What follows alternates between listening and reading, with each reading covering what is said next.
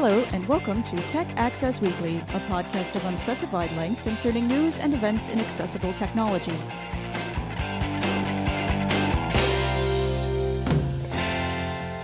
To get involved, send email to techaccessweekly at gmail.com. Follow TA underscore weekly on Twitter or call 260 to ask TAW. This is Tech Access Weekly, episode 140 for Wednesday, June 6, 2012. I am Aaron, I'm Rodney. and this is Don't Step in It. Here we are again. Yes, we are. And uh, we have some initial sad news to report. Ray Bradbury uh, died this morning at the age of 91 or 2. I'm not really sure which. Uh, 91, I believe. I heard 91 and I also heard 92. Um, someone said that they thought he died 10 years ago. There was a course that they took through the Hadley School for the Blind, and they think the textbook said he died 10 years ago. Well, if that textbook really did say that, it was wrong because he died this morning. Yeah, that is a sad thing. Yeah. Was the author of Fahrenheit 451, which a lot of people either liked it or they didn't like it. The Martian Chronicles, which a lot of people feel the same way about. You either love them or you hate them. I actually really like both of those books. Uh, and of course, the Dandelion Wine, and he was known for a lot of other things.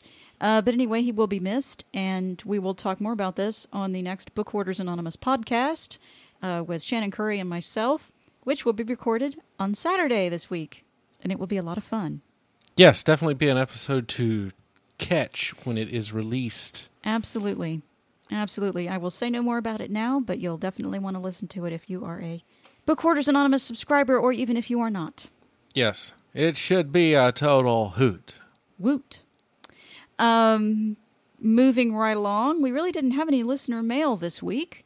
Uh, there were some people who enjoyed the podcast from last week, and we're glad that you enjoyed it.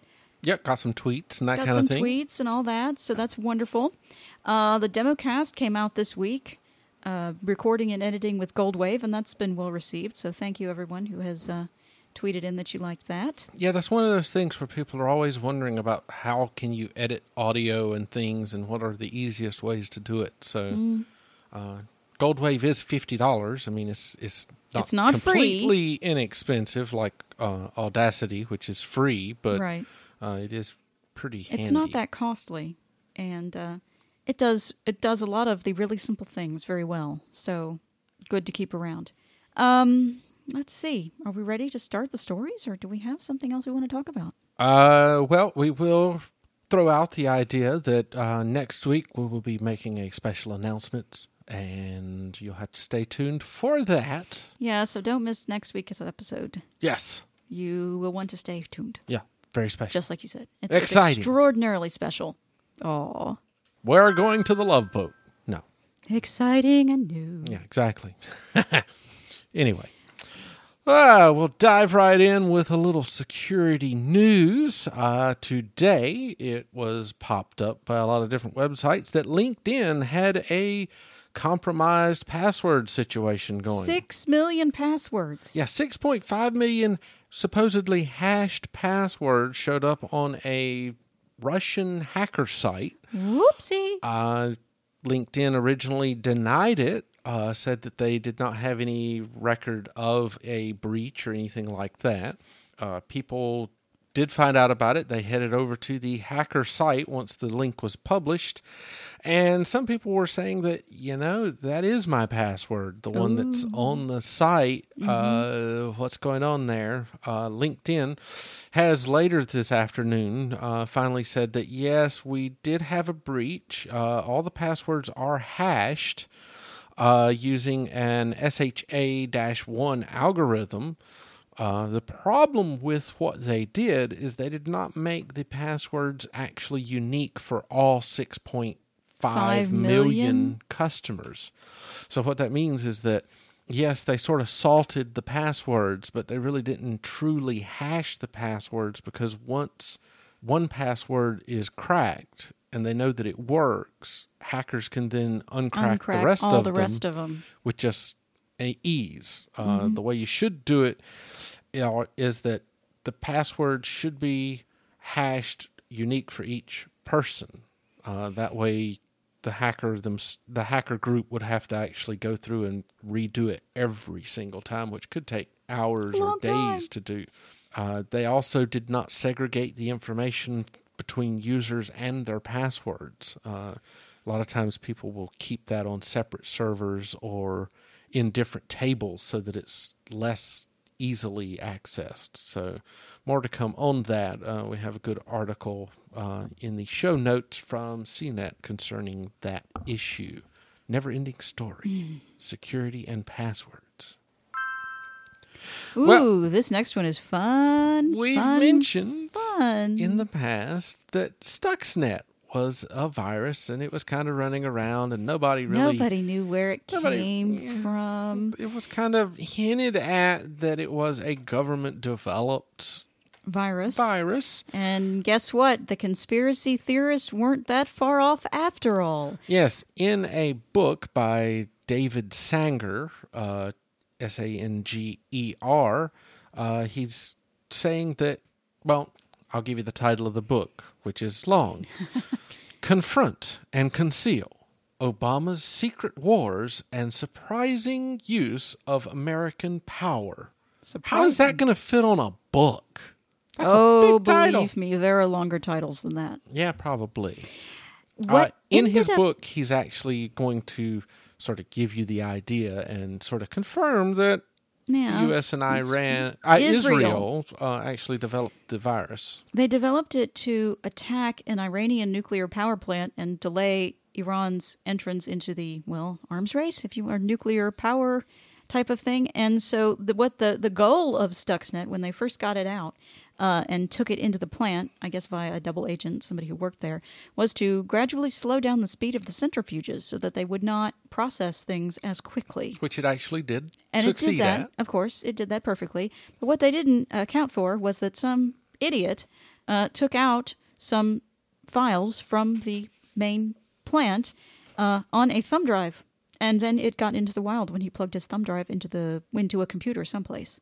Don't know who, but that's apparently how it started spreading, like most viruses do nowadays. Uh, Yeah, and it's- then just got completely out of hand. And see, a lot of operating systems like Windows and things, they try to disable this possibility of just taking a thumb drive and plugging it into a computer and it just all of a sudden does something. Uh, they try to get away from that, you know, disabling auto run, different Right. things like that. And although this process was started under President Bush, they called it Process Olympic Project Olympic Games or something like that. Obama was still 100% behind it and still approving it, thus the title of the book. But the U.S. has been commended actually for using cybercrime or cyber wars to do something like this, as opposed to actually using real war.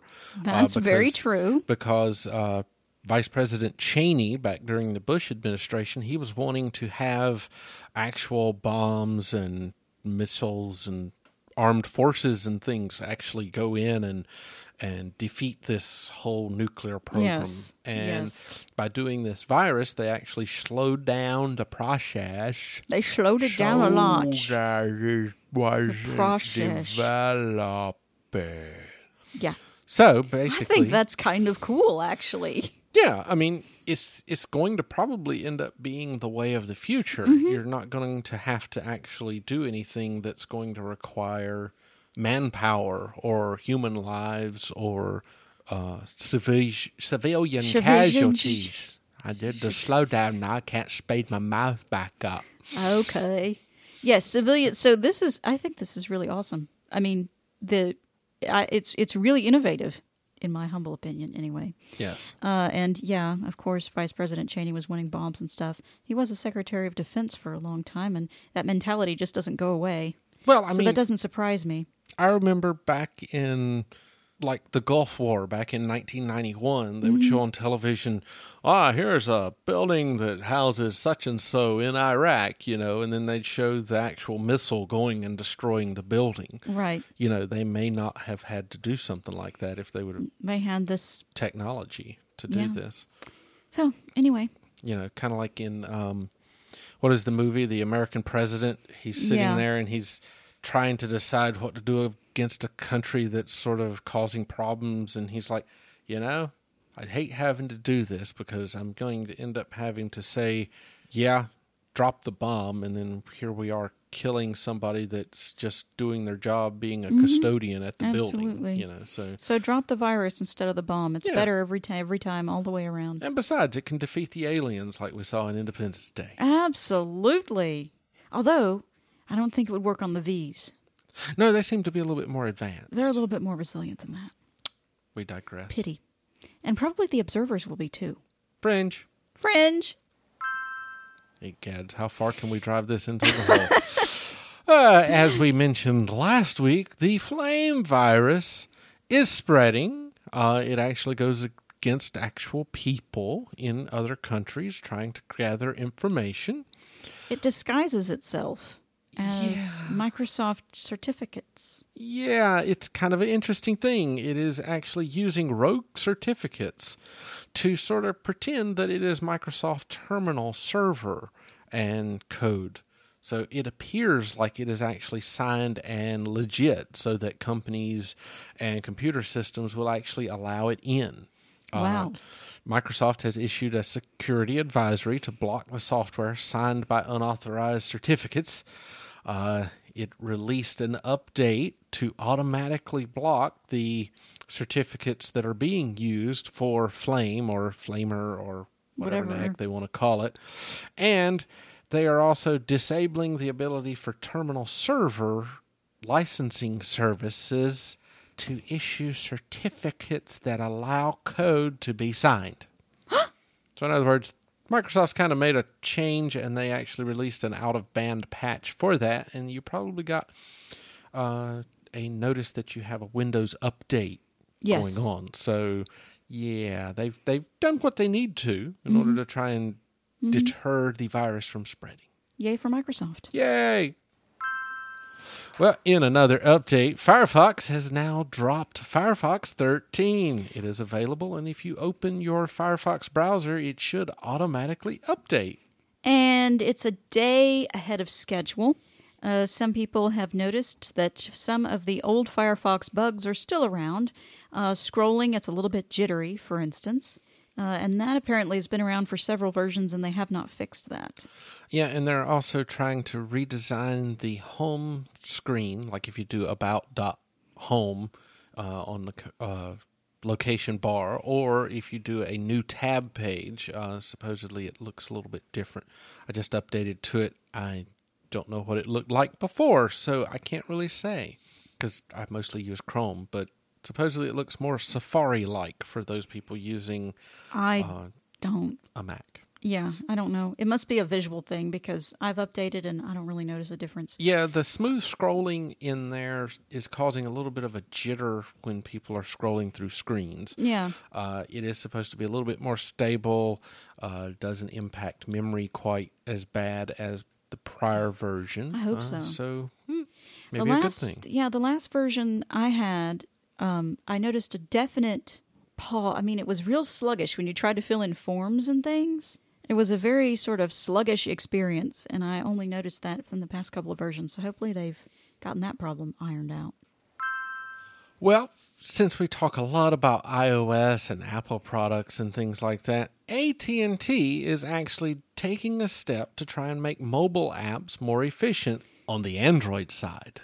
Yeah, and this is a tool that developers can use to determine how memory efficient uh, their app is in terms of how much uh, memory and other process uh, resources it uses on the phone. Yeah, they have an application resource optimizer, ARO for short, uh, that developers can download and put on their systems. It is an app that actually captures data as the new code is being developed and tested. And what it will do is it will send the information back to a server and come back with recommendations for the developer to say, hey, you know, you could improve this by not logging in so many times, not verifying anything.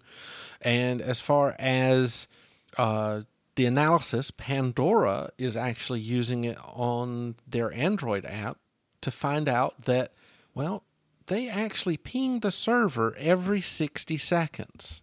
So you're constantly transmitting data back to Pandora, whether it's at rest or not. Hmm, interesting. Not just playing music, but it's it's actually doing more. So that's one Huh. company that has actually found the application more useful. Uh, it is supposedly going to be developed for iOS, but no terms. no definite date on which Yeah. that will happen. So good for them. They're actually trying to make steps in the mobile process That's wonderful. and possibly save battery and data. Go figure. Yay for saving battery. Well, Windows 8 is close to coming out. They just released another uh, version of it for consumers to download and test and play with. And for a certain amount of time, if you purchase a PC for the rest of this year that has Windows 7 on it, you can get an upgrade to Windows 8 for $15. Yeah, fourteen ninety nine. You get it for fourteen ninety nine. Oh, I left off a penny. Yeah, I was off by a penny. Yeah. Whoopsie. It's like the Ellen DeGeneres ad that you see on Hulu all the time. Yes. It Yes. says fifteen dollars. No, it's fourteen ninety nine. But it says 15. Never mind. Yeah. So Uh, anyway, yeah. if you purchase a new PC uh, from June second, twenty twelve, until January thirty first, twenty thirteen, you have until mid February twenty thirteen to register that product with Microsoft, and if you do so, you will actually be able to get an upgrade. Uh, you have to actually do some registration information Beforehand. beforehand. Uh, you have like 30 days, I think, after the 31st in order to get that in.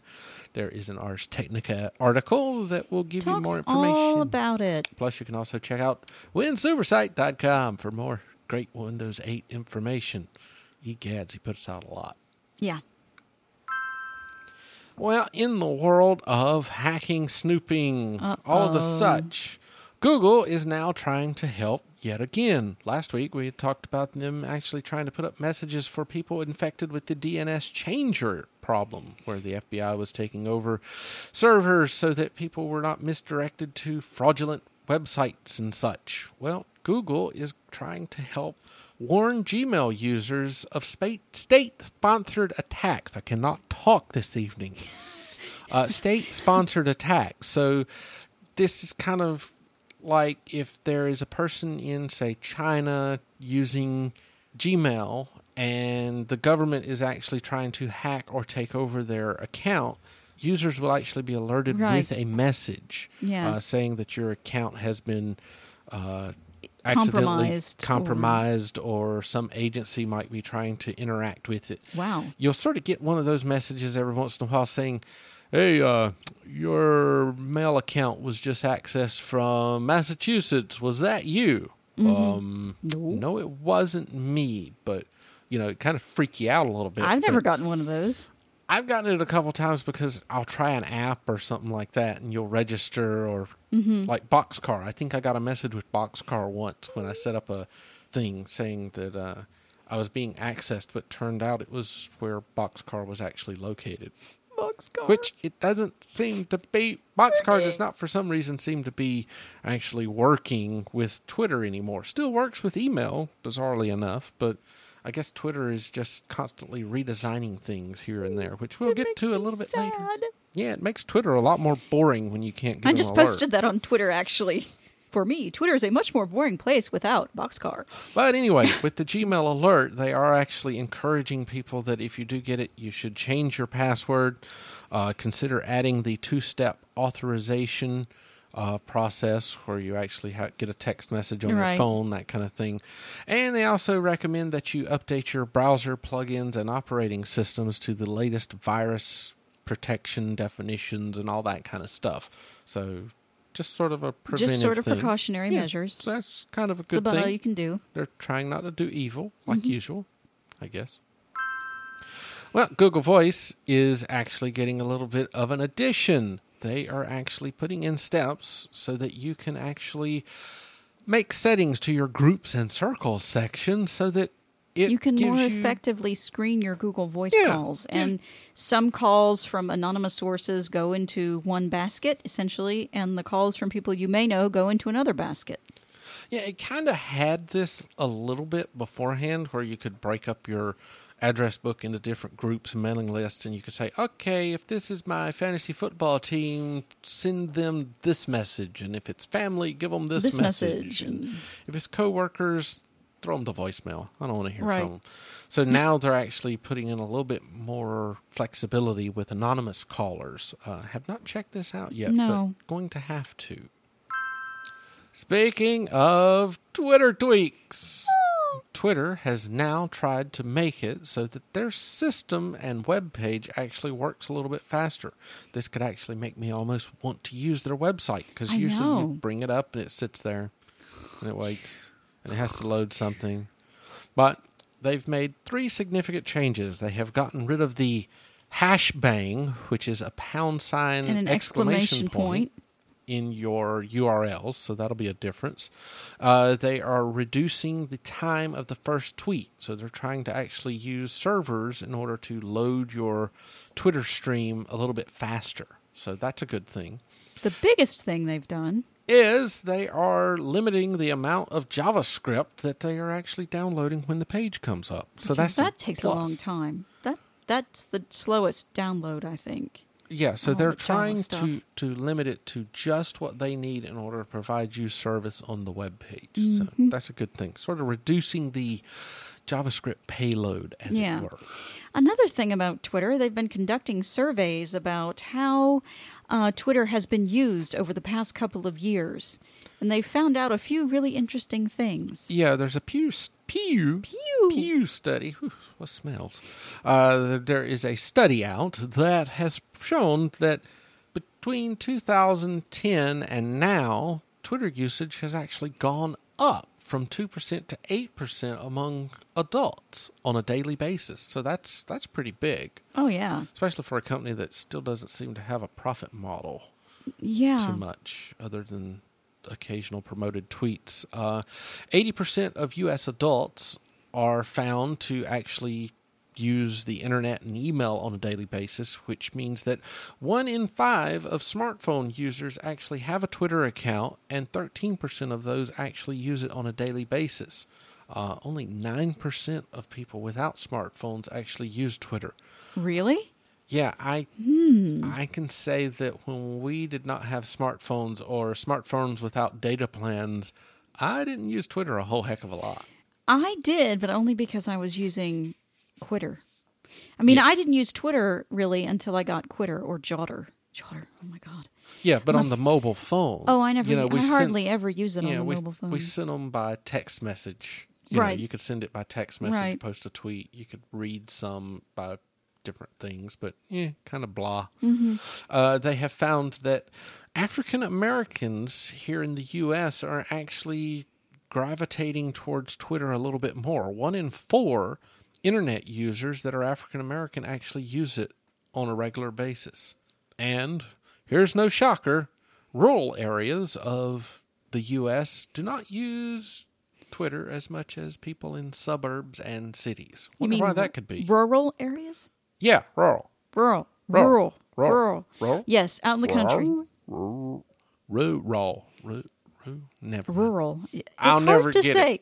It's hard to say. I am Southern. Things just get rolled together.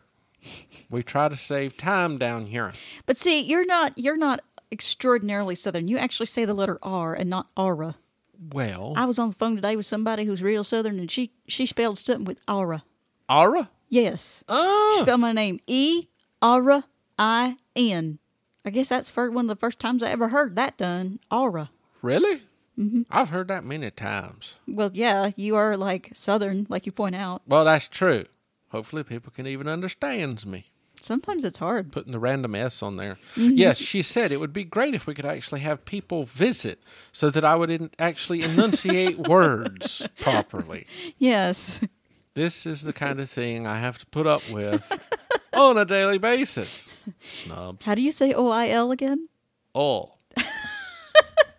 hey, President Bush can say all and then have somebody yell in his earpiece and go, oh, oil, oil. Oh, you know that's what happened. I know. You, That was, It was a- so it- funny. it was the funniest thing. President oh, Bush God. The, back the- in like 2002, 2002 or or something. he was doing a press conference from the Oval Office or something, and he's like, "Well, we got to protect the oil," and then about two seconds later, he was going to say it again, and and you could tell by his eye movement that somebody's Somebody saying something in his ear, you and know. and you could tell Oil. because because he really enunciated. He said the oil reserves instead of just oil. I mean, you know, he really had to think about it. It was Yeah, so funny. Yeah, that, that was a oh. cla- that was a classic moment because you could just you could just see his eyes going, "Oh, I did that again. Oops. My bad." anyway, we digress.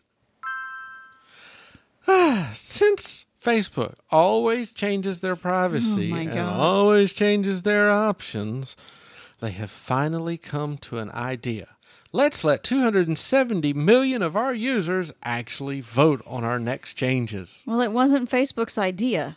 Uh, after the last, I was trying to give them credit. Well, yeah, they they they have a regulation in their terms of service. It's buried in there.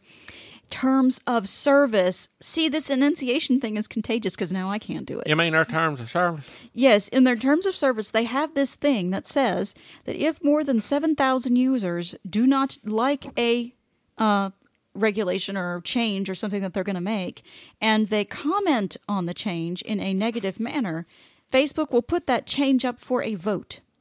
So, um, way back when we talked about the guy in Austria who was going to protest their new privacy changes that they were going to um, they were going to enact, and so he encouraged ourpolicy.org to tell their um, people who looked on their website to vote against the new privacy policy that Facebook's trying to institute, and forty-seven thousand people uh, went to Facebook and commented on it, you know, in a negative manner. I think it's 47,000. So, thus, Facebook has opened up this uh, for a vote, and they are sending 270,000 of their users uh, a survey that sort of talks about this and asks for their opinion. I'm not sure when it's going to be rolled out to everybody, but they're starting out with 270 users. And I do believe I think it started on June 1st. So there's Um, Yeah. like June 1st through the 8th, I believe. And if less than, I think it's ha- if less than sixty percent of the respondents, those who respond to the survey, don't approve of it, the vote will be taken. The policy changes will be taken on as advisory changes. In other words, they won't be implemented. I think it's sixty percent. I believe that's what they Yeah. uh, were going with. So, yeah, you might get a message. I got a message about a survey the other day on Facebook, and I skipped it because, well, it looked like spam. So I don't know if that was it or not. Hmm. Hmm. Hmm. Well, coming up on June 11th, this coming Monday here in the U.S., that little town of Cupertino is going to have a company meeting called WWDC, the Worldwide Developers Conference, uh, where all of the rumors are going crazy right now. Uh, We are did- ignoring them. we're kind of ignoring them. Uh, it's one of those things where, okay, will they update Mac Pros? Uh, will they update the MacBook Pro? Will they update, Update the, the, Mac iPhone. Air? When will the new iPhone? iOS 6.0 come out? Where's Mountain Lion? Snow Lion? Snow Lion? I don't know. Hmm. Grasping here. Where's the Bobcat version? Actually, they don't have that, do they? No, not yet. Not Bobcat. Not yet. Not yet. But anyway, uh, All Things D always has their D conference, uh, which was going on last week. And they have decided that it would be a great idea for them to release all of the videos of Steve Jobs when he appeared on. WWDC. Well, he appeared Well- on uh, the All Things D conference. Oh, right. So this includes the Steve Gates, uh, Steve Jobs interview that was conducted by Mossberg and I'm drawing a blank at the moment. Lynch? No, that's not right. Nah. Oh, well. Yeah, this includes interviews that have been done and basically a lot of things that have been done since he took over Apple and kind of revamped the company. Yeah, I believe they go back as far as like 1999, I think. I think so. Uh, so you can go over to iTunes and actually download these as a feed. So Well, audio get- or video. Yeah, you can get audio or video. We'll provide a link in the show post for this so that it will actually take you to the page so that you can get whichever you choose. Yeah, because I didn't, I forgot about it, and there's actually a keynote uh, feed that you can download, which goes all the way back, I believe, to the 2007 iPhone. So that's Wow. kind of neat to think about downloading. So if you're an So- archive person, you might want to jump on that. if you like digital history, maybe that's going to turn into a new field of study. Digital history? Hmm, sounds like it could be possible. Hmm. Uh, you, you know, that would be a good thing for you to download. So we're putting those in the show notes for you to look at. Okay. Can anyone hear the web? Well, a company is now trying to help you out by giving you a spoken layer. This is, I think it's going to turn into an iPhone, a smartphone app that will allow you to read portions of the web either through text to speech or by having professional people do it, uh, narrate them. So, what it does is it finds articles of interest that people might like and it, it either does them in text to speech or they get an author or another professional person who does this for a living to narrate the article so that you can go into the app and have articles of interest read to you. I have not looked at this at all, uh, but they actually sent us a tweet. We did not tweet them, but they sent us a tweet wondering what uh, resources we were interested in hearing about. So it seems like they are very um, interested in getting this off the ground. And if you want to know more about it, you can go to spokenlayer.com. Yeah, uh, Lynn from New York tweeted us and said that the application is actually quite good and helpful, but hopefully they'll bring more articles about arts and entertainment uh, to the actual platform. So And, basically, she's wanting her Bieber fix. Yeah. Ew. She may be offended. Eh, Oh well. wouldn't be the first time. Wouldn't be the first time people were offended by something we said. Yep, That's okay. absolutely. Uh yeah. I'm good at that. Yeah. Mm-hmm. The NFB has released an official app for the NFB Newsline for the iPhone. I don't believe it's come out on Android yet, but if you are a subscriber to NFB Newsline, you can get your subscriptions downloaded onto your iDevice. Uh, one thing is, you cannot subscribe to NFB Newsline through the app. I tried that, it didn't work. It wants your login credentials immediately, so in order to get this off the ground and on on the road with it, to experience it, you really need to be already a NFB Newsline subscriber. And what NFB Newsline is, for those of you who do not know this, the National Federation for the Blind has a database of newspapers, magazines, and other news content, including TV listings from all around the country uh, here in the U.S. And you can either call on the phone or have them delivered to you via the web or now the iPhone. So that's pretty cool. I have downloaded the app. I just recently got my uh, codes to subscribe to NFB Newsline uh, over email. Now they need to update their website because their website says you you must wait until you um, they approve your subscription. Which yeah, that's fine. But it does not say you will get a confirmation by email that your subscription has been approved. It only says you will receive uh, mail in the post from the post office. You know, like we'll send you a, a, a paper copy. Uh, it does not even say you will get a braille copy of your codes. Although I learned from one person who did subscribe before they sent it through email that he actually did get a braille uh, notice as well as a print one. Well, that's good that they actually did. Oh that. yeah, I know because it doesn't say on there that you will get a braille one. Uh, but on Monday, I got my codes to to enter, of course, uh, to um, enter into the service and use it. So I will shortly be testing that out, and I will come back with a detailed report on the app. Very good. And a new app that sort of does the same thing, I guess, as Mm, It's Foursquare, sort of. It's a little different. Um, there's an app called Blind Square, and this seems needlessly complicated. Um, it's it's kind of cool in that if you are, it it uses the Foursquare API to get a listing of who's at what place, and if you're walking by certain places, uh, you can check in like you would on Foursquare, but it also gives you directions to nearby places of entertainment. I guess it's got like a GPS element in there, or if Foursquare has a maps built into it, I think it has geolocation. Yeah, it will so actually this show is you a- using. Foursquare will actually show you a little snapshot of the map area. So this you're at. takes that and turns it into spoken directions. I guess. Hmm. Like I said, I don't have it. I'm working on getting a copy of it to review, um, but it is $14.99 in the App Store.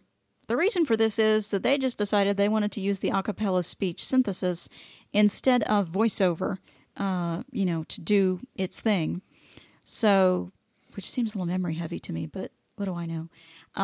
Well, they're trying, I guess, to differentiate yeah, themselves from, from- something like Ariadne or. That is weird. I I don't understand that app at all. Anyway, um, moving right along, the um, Blind Square folks um, have purchased that license. So, in order to purchase the app, it is fourteen ninety nine. Most of what you're paying for is the use of that speech. It would be cool if they had a non Acapela and Acapela version. Yeah, a little bit more inexpensive. Right. Uh, supposedly, that it's either twelve ninety nine or fourteen ninety nine is the actual introductory price. Uh, there are guesstimates that it may go up in charge. Because when I saw this last week, it was nine ninety nine. Then I saw it again yesterday, and it was fourteen ninety nine. And now they're saying, you know, maybe this is only an introductory price, and it could go up. So I, you know, this is all the information we have at this point. It sounds like it could be really kind of interesting, but I'm not so sure I want to pay the money just for an extra speech choice. Yeah, it seems uh, a little a little overzealous to make somebody have to pay extra just to uh, Yeah, get the extra. and I'm wondering how. And I'm wondering how many people will actually do it, seeing as how a lot of people already use Foursquare and it's accessible. I mean, things break in Foursquare occasionally, but, you know, they fix them. It may take them a while, but they do fix them. So a lot of people already use it. I'm not sure how many people would want to use this. Um, I mean, the GPS capability is kind of nice. Yeah, and I believe uh, someone on another podcast said that it will actually tell you supposedly you're crossing street. Like Yes, if you're it walking does. to a street, which Yes. is something that uh, other apps do not seem to do on a regular yeah, basis. that is really nice. Uh, yes, in the App Store as of today of this Right now? recording, it is fourteen ninety nine for the app Blind Square. Well, the wonderful WebAIM blog did a screen reader user survey number four. Yes, and they had seven one thousand seven hundred and eighty-two respondents or participants. I'm still in legal mode. Uh, 100, uh, 1,782 participants. Uh, JAWS was still the primary screen reader of use, although uh, VoiceOver and uh, NVDA and other free opportunities were going up at a significant rate. Um, smartphone use was increasing, although iPhone use and Android use were very disproportionate. Um, many, many, many more people used iPhones than Androids Yeah. at this point. Let's see, what were some of the stats? Uh, 98.6% of all of the participants had JavaScript enabled. Mm-hmm. What that really has to do with the Ah. survey, I'm not really sure. Well, sometimes JavaScript and screen readers have differing results Yeah. with each other. Well, if you turn Um, off, if you use something like NoScript or something, you're basically going to break the internet. So, because every site pretty much uses JavaScript. That's true. Uh, screen reader pricing is improving by going down, Mm-hmm. so that's a good thing. Uh, perception of accessibility of web content is decreasing. Decreasing. Uh, 72% of the respondents use a screen reader on a mobile device. Well, yeah, I would assume that. Uh, iOS is very popular, and Android is a very distant second, Second. in that Very category. Uh, use of properly structured headings remains of great importance to respondents. Oh God, you're starting it now. Um, and And- and, uh, pretty much the same overall web problems were noted uh, as difficulties before have remained the same. Primarily Flash and CAPTCHA. Yeah. Which CAPTCHA is constantly broken and everything, which I think there's even a new study out saying that most CAPTCHA doesn't survive, doesn't do anything. Mm-hmm. Well, the ITC is taking a new sort of approach to working on the Apple versus Samsung case. The judge himself, who is in charge of this one of the lawsuits um, about these patents concerning the iPhone, says that he is going to conduct what he believes should be called a Cheech and Chong test on the Samsung phone. Does it look like it? Does it feel like it? Does it smell like it? Warner, Yeah, come here. what? What that? I don't know. Look like dog shit to me. Yeah, look like dog shit to me too. Hmm. Pick up. What? Pick up. Oh, Feel like dog shit. yeah, feel like dog shit. Smell. Huh? Smell! Ugh. Smell like dog shit. It smell like dog shit. Taste. Huh? Taste! Taste like dog shit. Yeah. They like dog shit. Hmm. Good thing we don't step in it. Yeah, good thing. Hmm. Let's go eat. Yeah, eat.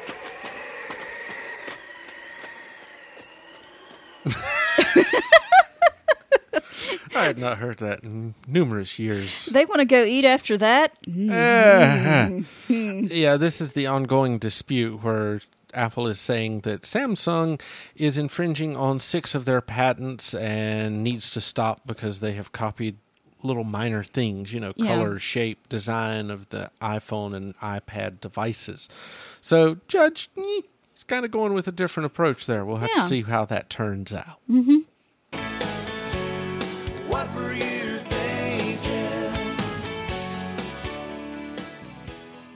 Oh boy. This just in, a man pushed his Netflix account to the max. He He has- watched 252 movies in, In 30, 30 days. days. He has the $7.7.99 streaming plan, and he got it down to 32 cents per movie. No, lower than that. Lower than that? Yes.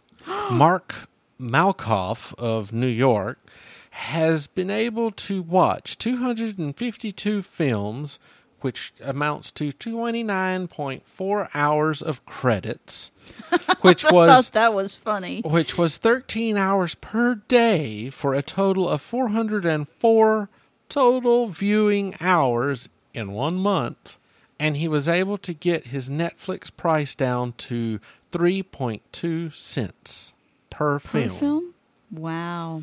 Only disadvantage, he, He gained, gained six, six pounds. pounds. He even supposedly, you know, like walked her out of the, went out of the apartment and went and did stuff and w- streamed him from his iPad while he was out doing things. yeah, he, he, he initially stayed in his apartment for the first, I believe, 150 some hours. Something like that. 155 hours, I think it was. Uh, at one point, he even had uh, actor Joe London, who I guess was a star in the movie Dazed and Confused, actually came by and gave him commentary while sitting on the couch. I bet Joe London just- was dazed and confused about the whole thing. Egads. This this reminds me of that uh, Screensavers episode where the, the guy was like, "Dude, if I game for like sixty four hours straight, will it hurt my computer?" And they're like, "Uh, man, you need to exercise." Yeah, Patrick Norton was like, dude, go outside. This that's immediately what I thought of when I read this. I'm like, "Yeah, this is the same kind of deal, except even more extreme." exactly. Jeez. Oh my god! Yeah, this guy was actually known for, uh, I believe he rented a taxi cab for 17 hours or something like that in New York and sort of gave people free rides if they could do something Crazy. Crazy, put on a costume, do a magic trick or something like that. And he also tested out the Apple Store's claim that they provided the ultimate in hospitality by going into the Apple Store carrying a goat. while wearing a Darth Vader costume. Oy. he gets. Mm. Hey, yeah, yeah. But hey, this guy's getting popularity over being a nut. Pretty much. And speaking of, oh, we're giving a ding. We're giving the- a ding because this is a whole new nut. Well, down here in Alabama, we had a man go into a Waffle House and he robbed it for At just gunpoint. one meal with his shotgun. He actually had sort of a standoff with the police. It- the police said it wouldn't have been that big of a deal if he hadn't held up traffic at, and, and held up the police at gunpoint. He would not have been sentenced, or they would not have asked for a sentence of 35 years in prison. I mean, I don't care what kind of creamy goodness you got in the middle or on top of them there waffles. I just don't think that uh, his elevator went to the top floor. So the judge uh, approved, you know, and jury approved this, and this guy has been sentenced to 35 years in prison for robbing a Waffle House at gunpoint. All he wanted was a meal. He didn't even want the cash in the cash register. And I believe he was sentenced like in November Yeah, or it last December year. of last year, Yeah, and and- now his defense team is trying to come back and say, Idiots. "Well, he has mental problems." Well, prosecution is saying, um, "I don't think so, Judge. Uh, he never mentioned that, and it was never brought up during Yeah. the trial." So, I mean, when you go to when you yeah, pretty much when you appeal a decision by a judge, you cannot introduce new testimony. So that's like a whole new that's like a whole new thing, and they never even explored it in the trial, so you can't touch it uh, on an appeal. Hey, good to know from legal advice. Now, when when you go to an appeal, they review things like uh, were was the process conducted correctly? Uh, should evidence have been considered? But the evidence has already been there. But did it get the correct amount of weight? You know, uh, but it's already stuff that's already been it's already been done.